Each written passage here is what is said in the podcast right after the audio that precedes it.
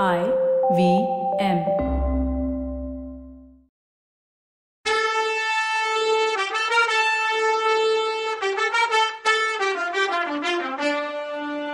வணக்கங்க. நான் கவிதா பேசுறேன்.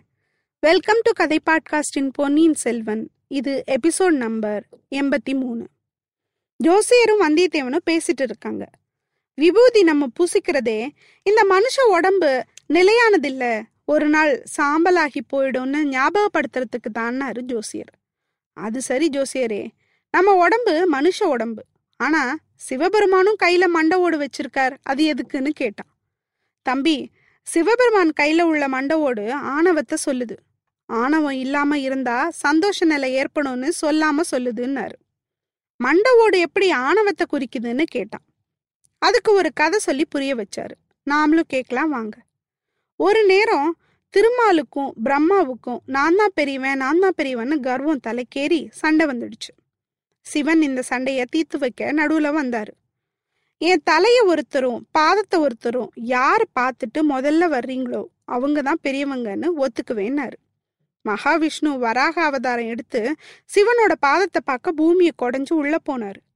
பிரம்மா அன்ன பறவையா மாறி வானத்துல பறந்தாரு. ரெண்டு பேரும் திரும்பி வந்தாங்க. விஷ்ணு சிவபெருமானோட அடியை பார்க்க முடியலன்னு உண்மையை ஒத்துக்கிட்டாரு. ஆனா பிரம்மா சிவனோட முடிய பார்த்தேன்னு பொய் சொன்னாரு. அந்த பொய் சொன்னதுக்காக சிவன் பிரம்மாவோட தலையில ஒன்ன கிள்ளி அதாவது வெட்டி எடுத்து தண்டனை கொடுத்தாரு. தான்கிற ஆணவத்தினால பிரம்மா பொய் சொன்னதுனால தான் அவரோட தலை ஆணவத்தை குறிக்குதுன்னாரு ஜோசியர். இதை கேட்டு பயங்கரமா சிரிச்சான் வல்லவன். என்ன தம்பின்னு கேட்டாரு. பிரம்மாவை தண்டிக்கிற மாதிரி என்னையும் தண்டிக்கணும்னு நினைச்சா எனக்கு பத்தாயிரம் தலையாது வேணும்னா. அப்ப அவ்வளோ பொய் சொல்லியிருக்கியா தம்பி நீ? அப்படின்னு கேட்டாரு. ஆமாம் ஜோசியரே. ஆனா அருள்மொழிவர்மரை சந்திச்ச அப்புறம் உண்மையே பேசுறதுன்னு முடிவெடுத்திருக்கேன். அதுக்கப்புறம் ஒரு முக்கியமான உண்மையை சொன்னேன். ஆனா அதை பொய்ன்னு நினைச்சு யாருமே நம்பல. சிரிச்சாங்கன்னா. ஆமாப்பா. காலம் கெட்டு போயிடுச்சு. உண்மையை யாரும் நம்புறதில்லைன்னாரு. உங்க ஜோசிய கதியும் அப்படியா? அருள்மொழிவர்மரை பத்தி நீங்க சொன்னது ஞாபகம் இருக்கா? அவரு துருவ நட்சத்திரம் மாதிரின்னு சொன்னீங்க இல்லையா? இப்போ அவரை பத்தி வந்த செய்தியை கேள்விப்பட்டீங்களான்னு கேட்டான். அதுதானே தம்பி பேச்சா இருக்குன்னாரு. அப்புறம் எப்படி துருவ நட்சத்திரம் கடல்ல முழுகுனுச்சுன்னு கேட்டான். தம்பி துருவ நட்சத்திரம் கடல்ல முழுகாது. ஆனா நட்சத்திரத்தையும் மேகங்கள் சில சமயம் மறைக்கும்.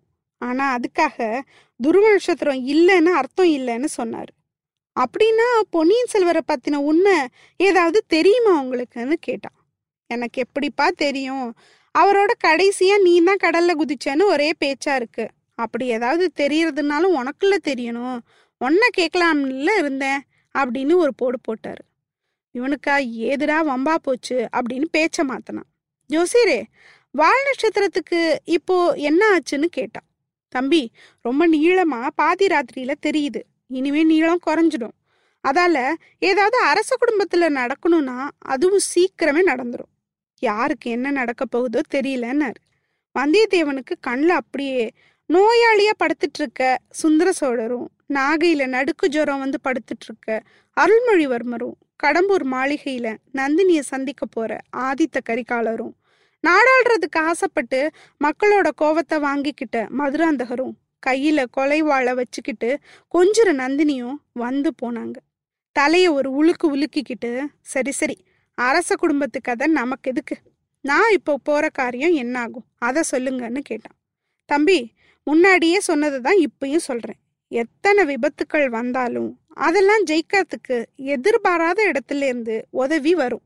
அப்போது வாசல்ல ஏதோ சத்தம் கேட்ட மாதிரி இருந்தது. வருது ஆபத்தா உதவியான்னு தெரியாம முழிச்சான் வல்லவன். அடுத்த நிமிஷம் வானதி அங்க உள்ள வந்தா. வந்தியத்தேவன் எந்திரிச்சு நின்னு தேவி மன்னிக்கணும். நீங்க இங்கதான் வர்றீங்கன்னு தெரிஞ்சா நான் வந்திருக்க மாட்டேன்னு பணிவோட சொன்னான். வானதி உடனே ஐயா என் மேல ஏன் இவ்வளோ கோவம்? உங்களுக்கு நான் என்ன கெடுதல் பண்ணேன்னு கேட்டா. அவ முகத்தை பார்த்த வல்லவனுக்கு நிஜமாவே ஏன் இவ்வளோ அப்பாவியான பொண்ணுக்கிட்ட போய் நான் கோவப்படணும்னு நினைச்ச அடுத்த செகண்ட் பூங்குழலி அவன் நினைவுல மின்னலா வந்துட்டு போனான். பூங்குழலிக்காக இந்த பொண்ணுகிட்ட கோவப்படுறது என்ன நியாயம்னு தோணுச்சு. தேவி மன்னிச்சுக்கோங்க. அந்த மாதிரி நான் சொல்லல. நீங்க ஜோசியரை பார்த்துட்டு போற வரைக்கும் நான் வெளியில கூட வெயிட் பண்றேன்னு சொன்னேன்னா. நீங்க வெளியில போகணும்னு அவசியமே இல்லை. உங்களுக்கு அவசரமா ஒன்றும் போக வேண்டாம்னு நினைக்கிறேன். உண்மையிலேயே நான் இங்க ஜோசியரை பார்க்க வரல. இவர் ஜோசியத்து மேல கொஞ்சம் கூட நம்பிக்கை இல்லாம போயிடுச்சுன்னா. அப்போ ஜோசியர் தேவி ஒரு நாள் என் மேலே உங்களுக்கு நம்பிக்கை வரும். நான் சொன்னதெல்லாம் உண்மையாகும்போது நீங்களே என்னை பாராட்டுவீங்க. பாருங்க அப்படின்னாரு. அதை அப்போ பார்த்துக்கலான்னு சொன்ன வானதி வல்லவனை பார்த்து ஐயா நான் உங்களை பார்க்க தான் வந்தேன். வழியில் நீங்கள் உங்கள் குதிரையில் வந்ததை பார்த்தேன். ஆனால் என்னை பார்த்தும் பார்க்காம போயிட்டீங்க. எனக்கு அது ஆச்சரியம் இல்லை. ஏன்னா உங்களுக்கு இந்த அனாதை கிட்ட அக்கறை எதுக்கு இருக்கணும்? அப்படின்னா அதை கேட்ட வந்தியத்தேவனுக்கு அவன் மேலே பாவமாக தோணுச்சு. தேவி என்னது இது? இப்படி பேசுறீங்க? கொடும்பாளூர் பராந்தக வேளாரோட செல்வ புதல்வி தென்திசை சேனாதிபதி பூதி விக்ரமகேசரியோட வளர்ப்பு குமாரி சோழ நாட்டு இளவரசி குந்தவையோட நெருங்கிய தோழி இப்படிலாம் சொல்லுங்க. இதை விட்டுட்டு அனாதைன்னு சொல்லுவாங்களா? வழியில நின்று விசாரிக்கிறது மரியாதை இல்லைன்னு தான் வந்துட்டேன். வேற ஒண்ணுமே இல்லைன்னா. ஏதாவது உதவி வேணுமான்னு சொல்லுங்க அண்ணா ஆமா உங்களால ஆக வேண்டிய விஷயம் ஒன்று இருக்கு. உங்ககிட்ட கேட்கலான்னு தான் உள்ள வந்தேன்னா. சரி சொல்லுங்க தேவி. என்னால முடிஞ்சதுன்னா கண்டிப்பா செய்யறேன்னா. உங்களால முடியாத காரியம்னு ஒன்று இருக்கா என்ன? இலங்கை போய் வந்தப்போ உங்களுக்கு நடந்ததெல்லாம் கேள்விப்பட்டேன். நீங்க செய்வேன்னு முதல்ல வாக்கு கொடுங்கன்னு சொன்னான். வல்லவன் உடனே என்னன்னு சொன்னீங்கன்னா நல்லா இருக்கும்னு சொன்னான். நான் சொல்லாம உங்ககிட்ட வாக்கு கேட்டிருக்க கூடாதுதான் ஆனாலும் சொல்லிடுறேன். நான் புத்த மதத்துல சேர்ந்து புத்த பிக்ஷுனி ஆக போறேன்னா. என்னது? இது நடக்காது. இது என்ன வார்த்தை? நடக்காத காரியம். இப்படிலாம் வல்லவனும் ஜோசியரும் மாறி மாறி சொல்லிட்டு இருந்தாங்க. வானதி அதுக்கு ஆமா புத்த சந்நியாசினியா ஆக போறேன். ஏன் இப்படி சொல்றீங்க? தப்பு என்ன இருக்கு? பழந்தமிழ் நாட்டில் எத்தனை பெண்கள் துறவியா இருக்காங்க? கண்ணகி கதையில வர்ற மாதவியோட பொண்ணு மணிமேகலை கூட துறவியானதுக்கு அப்புறம் நம்ம மணிமேகலா தெய்வம்னு மரியாதை கொடுக்கலையா என்ன? அவ்வளோ பெரிய ஆசையெல்லாம் எனக்கு இல்லை. இந்த வாழ்க்கையே வேணான்னு முடிச்சுக்க நினைச்சேன். ஆனா அது முடியல. கடவுள் நான் இன்னும் கொஞ்ச நாள் உயிரோட இருக்கணும்னு நினைக்கிறாரு. அப்படி நான் உயிரோட இருக்க காலத்துல புத்த மடம் ஒன்றில் சேர்ந்து சேவை பண்ணலான்னு நினைக்கிறேன். அதுக்கு உங்க உதவி வேணும்னா. இப்படி அவ கேட்டது வல்லவனுக்கு ஒரு சந்தேகம் வந்துருச்சு. அது ஒரு பயத்தையும் கொடுத்துச்சு அவனுக்கு. தேவி உங்க முடிவுல நியாயமே இல்லை. இருந்தாலும் அதை சொல்ற உரிமை எனக்கு கிடையாது. உங்க குடும்பத்தை சேர்ந்த பெரியவங்க கிட்ட பேசுனீங்களா இதை பத்தி? உங்க பெரியப்பா கூடிய சீக்கிரமே திரும்பி வர போறாருன்னு நினைக்கிறேன்னு அவன் சொன்னதும் நான் யாருக்காகவும் வெயிட் பண்ண போறதில்ல. யாரோட யோசனையும் கேட்க போறதும் இல்லை. முடிவு பண்ணிட்டேன். அதனால தான் உங்ககிட்ட கேட்குறேன்னா இந்த விஷயத்துல நான் உங்களுக்கு என்ன உதவி பண்ண முடியும்னு கேட்டான். சொல்றேன். நாகப்பட்டினத்துல இருக்க சூடாமணி விகாரத்துக்கு போக கிளம்புனேன். அங்க போய் புத்த குருமார்களை பார்த்து தீட்சை வாங்கணும்னு கிளம்புனேன். நீங்கள் நாகப்பட்டினம் வரைக்கும் என் கூட துணைக்கு வர முடியுமான்னு கேட்டா. தூக்கி வாரி போட்டுடுச்சு வல்லவனுக்கு. இவ லேசுப்பட்டவ இல்லை. நானும் இளைய பிராட்டியும் பேசினத அறகுறையா கேட்டு வச்சுக்கிட்டு என்கிட்ட முழுசையும் வாங்கலான்னு பார்க்குறா சூடாமணி விஹாரத்துக்கு போகணும்னு நினச்சது அங்கே இளவரசரை பார்க்கலான்னு நினப்புல தான் அதுக்கெல்லாம் நான் கூட போயிட்டு இருக்க முடியாது. தேவி மன்னிச்சுக்கோங்க.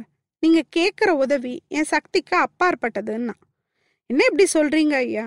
எத்தனை எத்தனையோ அற்புதங்கள் இலங்கைக்கு போயிட்டு வர வழியில பண்ணவர் நீங்க.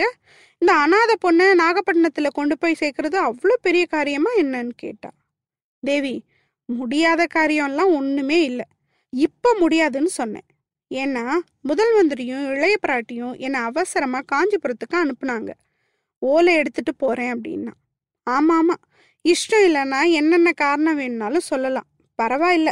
தனியாக போகிறதா தான் பிளான் வழியில் சில இடத்துல காளாமுகர்களை பார்த்தேனா கொஞ்சம் பயமாக இருந்தது. சரி கடவுள் இருக்கார்.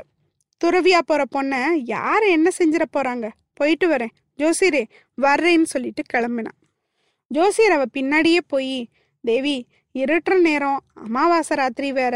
மழை வர்ற மாதிரி வேற இருக்குது ராத்திரி இந்த குடிசையில தங்கிட்டு காலையில போகலாமேன்னு கெஞ்சி கேட்டார். இல்ல ஜோசியரே மன்னிச்சுக்கோங்க. ராத்திரி திருவாரூர் போய் தங்குறதா தான் பிளான். இந்த மனுஷர் துணைக்கு வரலன்னுட்டார். அங்க திருவாரூர்ல யாராவது கிடைப்பாங்க. நான் என் உயிரை பத்தி எல்லாம் கவலைப்படல. அப்படி இந்த உயிரால யாருக்கு என்ன பிரயோஜனம்? அப்படின்னா. அதுக்கு மேல அவ அங்க நிக்கல. போயிட்டே இருந்தா. பல்லக்குல ஏறினதும் பல்லக்கு போயிட்டே இருந்துச்சு. அது கண்ணுக்கு மறையிற வரைக்கும் பார்த்துட்டே இருந்த வல்லவன் அமைதியா இருந்துட்டு இந்த இளவரசி வானதி கொஞ்ச காலத்துக்கு முன்னாடி வரைக்கும் பயங்கர பயந்தாங்குழியா இருந்தா. இளைய பிராட்டியோட தோழிங்க இவளை பயமுறுத்திட்டும் கிண்டல் பண்ணிட்டும் இருப்பாங்க. ஆனா எப்படி இந்த பொண்ணுக்கு இவ்வளோ தைரியம் வந்துச்சு? தனியா எப்படி கிளம்புனா? குந்தவி முதல்ல எப்படி தனியா விட்டான்னு ஆச்சரியமா இருக்குன்னா. எனக்கும் ஆச்சரியமா இருக்கு தம்பி. போன தடவை இங்க வந்திருக்கும் போது திடீர்னு மயக்கம் போட்டு விழுந்துட்டா. ரொம்ப தயங்கி தயங்கி பேசினா. அவளே தான் இவ்வளான்னு சந்தேகமா இருக்கு. எவ்வளோ துணிச்சலா படபடப்பா பேசினா பாத்தியான்னு கேட்டார். இப்படி திடீர் மனமாற்றத்துக்கு என்ன காரணம்னு நினைக்கிறீங்கன்னு கேட்டான் வல்லவன். ஏதோ ஒரு விஷயம் அவ மனசுக்கு அதிர்ச்சியை உண்டு பண்ணியிருக்கு. அதான் காரணம்னு நினைக்கிறேன்னு சொன்னாரு. அப்படி என்னவா இருக்கும்னு நினைக்கிறீங்கன்னு கேட்டான் வல்லவன். பொன்னியின் செல்வர் கடல்ல மூழ்கிட்டார்னு செய்தி வந்துச்சுல்ல? அது பத்தாதா? இந்த பொண்ணுக்கும் இளவரசருக்கும் தானே கல்யாணம் நடக்கும்னு பேச்சு இருக்கு. அதுக்குள்ள வந்தியத்தேவன் மனசுக்குள்ள பொன்னியின் செல்வர் பத்தின செய்தியா? இல்ல அவர் பொழைச்சு நாகப்பட்டினத்துல இருக்காருன்னு நான் சொன்ன விஷயமா? இல்ல பூங்குழலி பத்தின விஷயமா?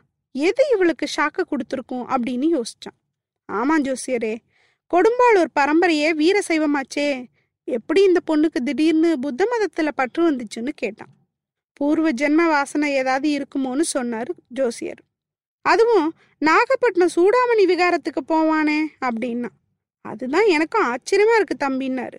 உங்க ஜோசியத்துல பார்த்து சொல்லுங்களேன்னா. ஜோசியத்துல எல்லாம் ஒன்றும் சொல்ல முடியாது. ஆனா ஒற்றாடல்னு ஒரு சாஸ்திரம் இருக்கு. அதை வச்சு சொல்லலான்னாரு. ஒற்றாடல்னு சாஸ்திரமா? அது என்ன? அடுத்த எபிசோட்ல பார்க்கலாம். அது வரைக்கும் நன்றி வணக்கம்.